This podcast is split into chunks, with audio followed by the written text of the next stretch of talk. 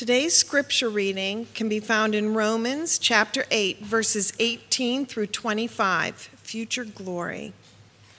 For I consider that the sufferings of this present time are not worth comparing with the glory that is to be revealed to us. For the creation waits with eager longing for the revealing of the sons of God. For the creation was subjected to futility, not willingly, but because of him who subjected it and hope that the creation itself will be set free from its bondage to corruption and obtain the freedom of the glory of the children of God. For we know that the whole creation has been groaning together in the pains of childbirth until now. And not only the creation, but we ourselves, who have the, the first fruits of the Spirit, groan inwardly as we wait eagerly for adoption as sons the redemption of our bodies. For in this hope we were saved. Now, hope that is seen is not hope. For who hopes for what he sees? But if we hope for what we do not see, we wait for it with patience. This is the word of the Lord.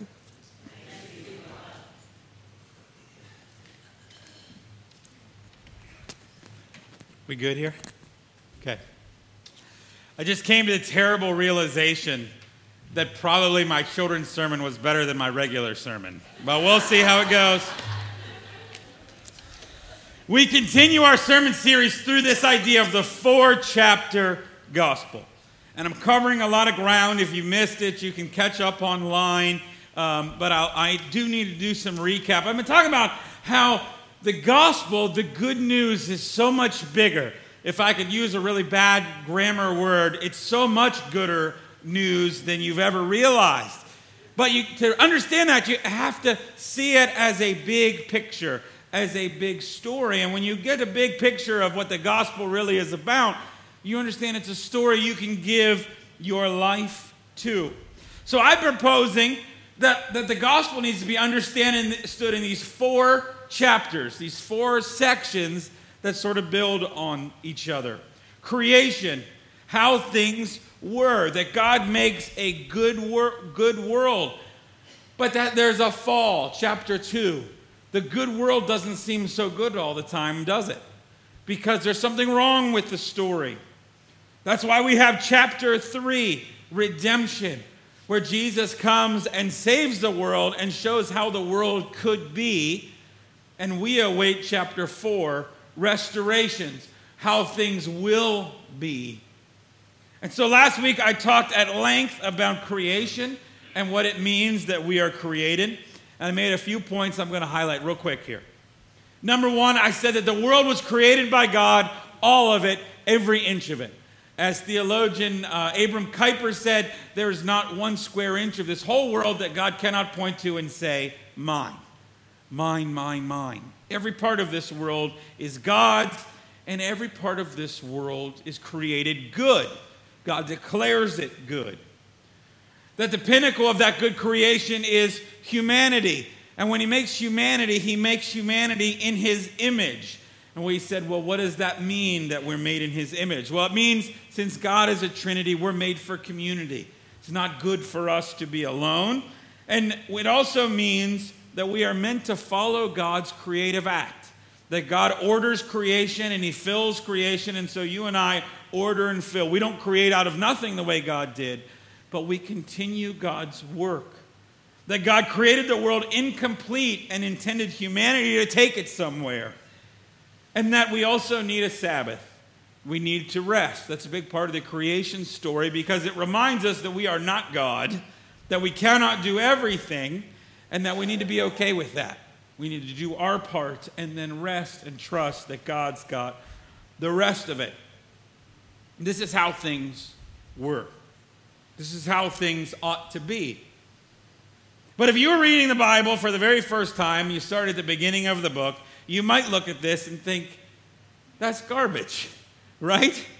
Because that's not how this world seems to work. It doesn't always seem very good to us. But even as we think about that, we are already appealing to a world that ought to be different. We already have in our minds intuitively a sense that there's something that should be different. There's something that should be more in this world. We're appealing to a higher standard whenever we say this pain, this inequality, this disease, this death should be an, an abnormality. It should not be here. So let's talk about how we got here, why things are different. In the Bible, there are these two people named Adam and Eve, and they are made in the image of God, given dominion over the world, fulfilling and subduing this earth. In fact, things are so hunky dory that they are completely innocent. Completely innocent. And, and uh, the Bible has an interesting way of saying that. It says that they are naked and unashamed. Uh, now, I was in college and there were people who were naked and unashamed, and that's different. But have you ever, but have you ever been around a little kid? You've been around a little kid and they're changing clothes and decide they want to run to the other room and they just don't care, right? They're just innocent. That's Adam and Eve at the beginning. They're innocent. They're innocent. They have to grow, they have to learn. They're just simple, more like children. They're just out there exploring the world, doing what, uh, whatever they uh, want and whatever they need to do, and following the work, doing the work that God has put them to do. But one day, a serpent comes walking along. If you read the story, he's not slithering yet, he's walking still. The serpent walks up and tempts them. Let me read the temptation from Genesis chapter 3. You will not surely die, for God knows that when you eat of it, your eyes will be opened and you will be like God, knowing good and evil. See, the serpent has a two part temptation for Adam and Eve. Part one is to doubt God, stop trusting God. what God told you, what? That's not what he meant. See, he, he was telling you that because you see, you're supposed to question God's intention. Is God really for you? Does he really have what's best for you in mind? And if God doesn't have what's best for you in mind, why don't you be God? Why don't you take the place of God? Why don't you think like God in your life? So Adam and Eve disobey. I think, by the way, these are still the two basic temptations that we all face. Okay? All the time, we are tempted to doubt God. How often in your life have you gone through something or got news where you think, well, does God really have my back? Does God really want me to be like that? Why can't I live a different way? If God really was for me, if God really loved me, why would I be going through this? And it's too tempting for us in those moments to be our own God. Well, I'm not even going to worry about what God thinks. I'm just going to survive. I'm just going to get through this. I'm just going to do what I want to do to try to pull my life back together. How much work do we do to fix things instead of waiting on God? The temptation of Adam and Eve is the same temptation you and I face all the time. And we too disobey. Because of this doubt and the resulting disobedience, something changes in humanity and in the world. Paul describes the result in Romans 3, maybe a familiar passage to you. For all have sinned and fallen short of the glory of God. These are two really great metaphors, they're, they're symbols. Okay, the word sin, the word that's translated sin in Hebrew, is an archery term. Okay, you, for bows and arrows. Okay? So when you sin, it's you miss the mark. Okay? So the mark is the bullseye. And if you're a little bit outside the bullseye, well, you sin this much. And if you're way outside the bullseye, you sin you sinned a lot. And if you totally miss the target, then you're really sinning. Everybody see that? You miss the mark. That's what it means to sin. It's a, it's a metaphor. You miss the mark. And the mark in the scripture is God and God's holiness and God's glory that He created the world to be at. And so, whenever you miss out on that, you don't live up to that, you fall short. Okay? So, if, if the goodness is up here and God's glory and God's standard for the world is up here and you miss the mark, well, you fall short of the glory of God. You fall below what God intended for you to be and what God intended for you to do. The good that was supposed to be in this world was short of what God intended it to be. And so we have fallen. We have dropped in elevation from where we should be. Humanity has not lived out their, our God given image and responsibility. And since humanity was to have dominion over all creation, all creation struggles with the same thing. Okay, the world is not as it should be. And immediately after this fall, Adam and Eve see that they are naked and they hide from God. They understand that the innocence is over. We've rebelled against God and they hide. And ever since then, sin has been accompanied with shame. How much do we live to avoid shame in our lives? It's a huge part. How much time do we spend worrying about what other people are going to say and what other people are going to think? How much, when we make a mistake, do we worry about everybody else finding out about the mistake? Most of the time, it wouldn't be near the same burden to us if we weren't so worried about everybody else.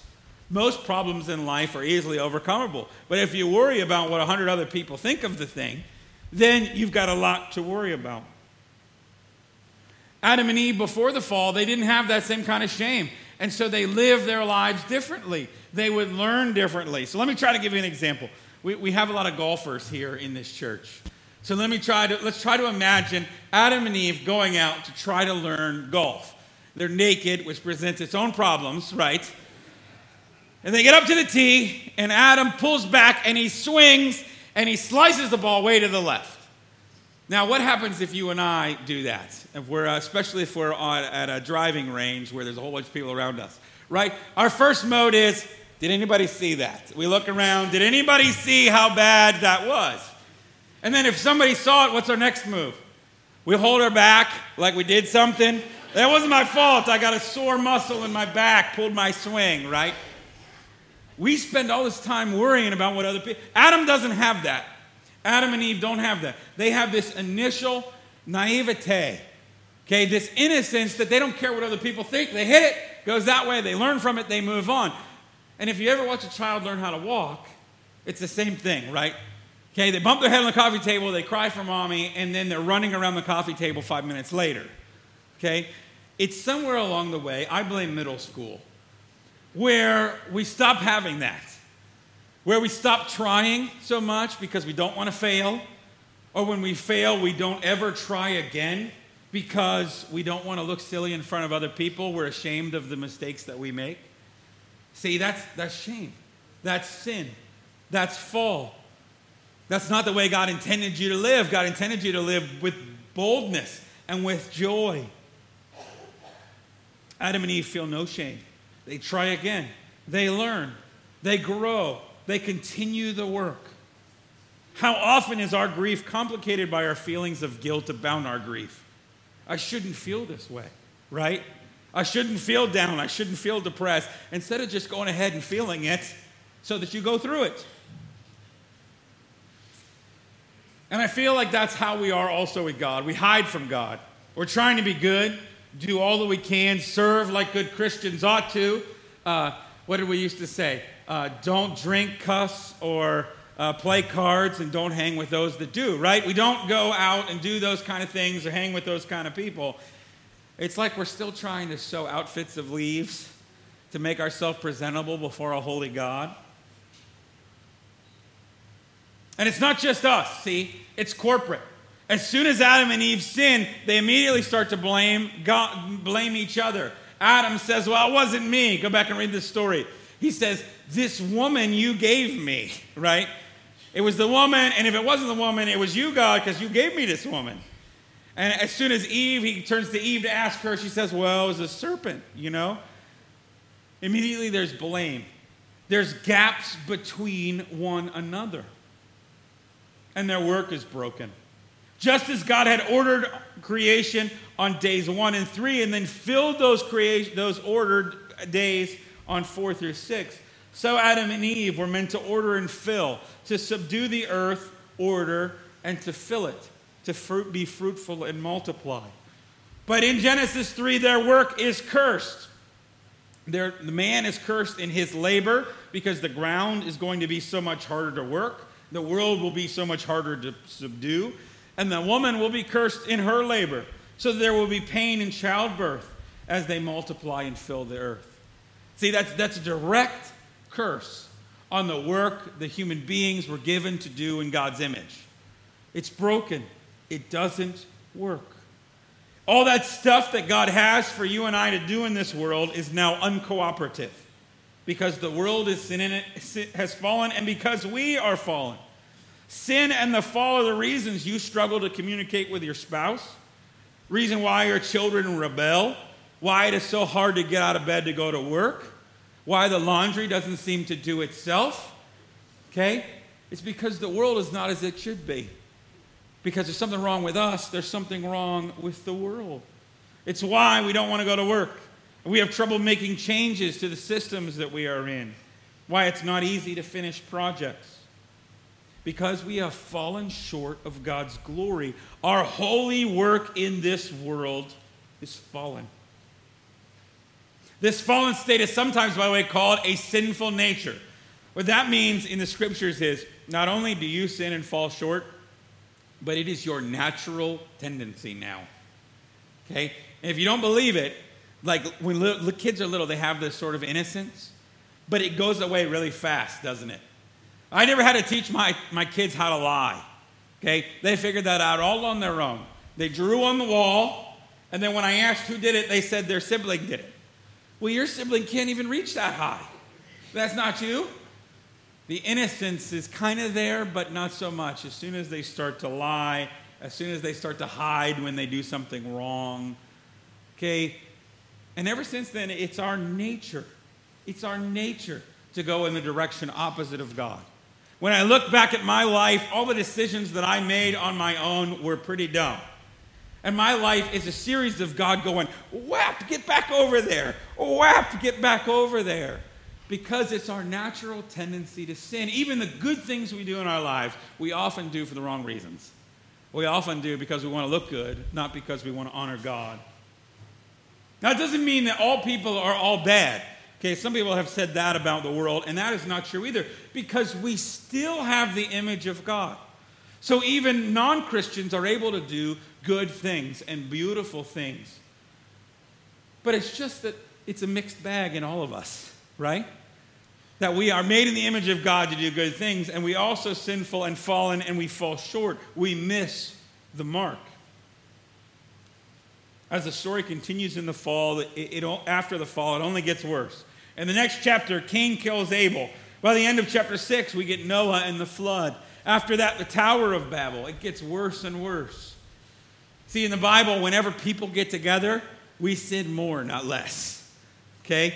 we, we get together in groups, we're more likely to do bad things, not less. Okay? Sin is not just solo, it's corporate because we're made in the image of God to be with other people. When we do bad things, we often do bad things together. Paul, like the Psalms before him, even makes the point that all creation feels this pain. Creation groans inwardly. Almost like the world is calling out, this is not how things should be. Even though all creation is good, it's fallen, it's broken, it misses the mark. And so we go out in nature, we often find that things are out of balance and out of whack. And a lot of times it's our fault because we're supposed to have dominion over those things. And so as nature is destroyed, it's because of us and it's because of the fall and it's because of sin. I want to say this, though, very clearly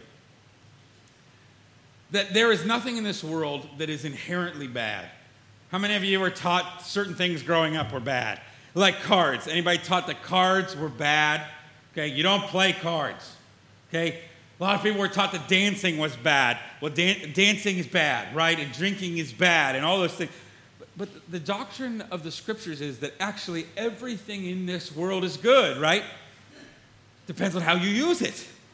Depends on how you use it. So, uh, there is no such thing as inherently bad music. Whatever style of music, whatever instrument you listen to, it can be used for good purposes or it can be used for bad purposes, but, but nothing is inherently bad.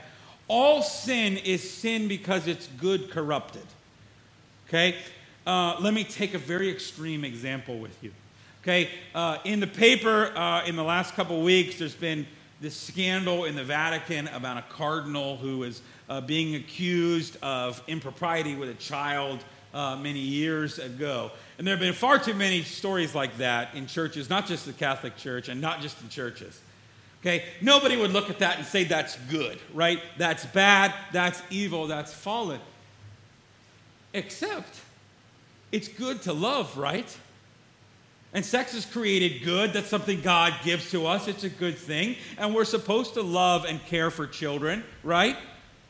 But it's when those things are misapplied, when they are perverted, when they are corrupted, that it's bad.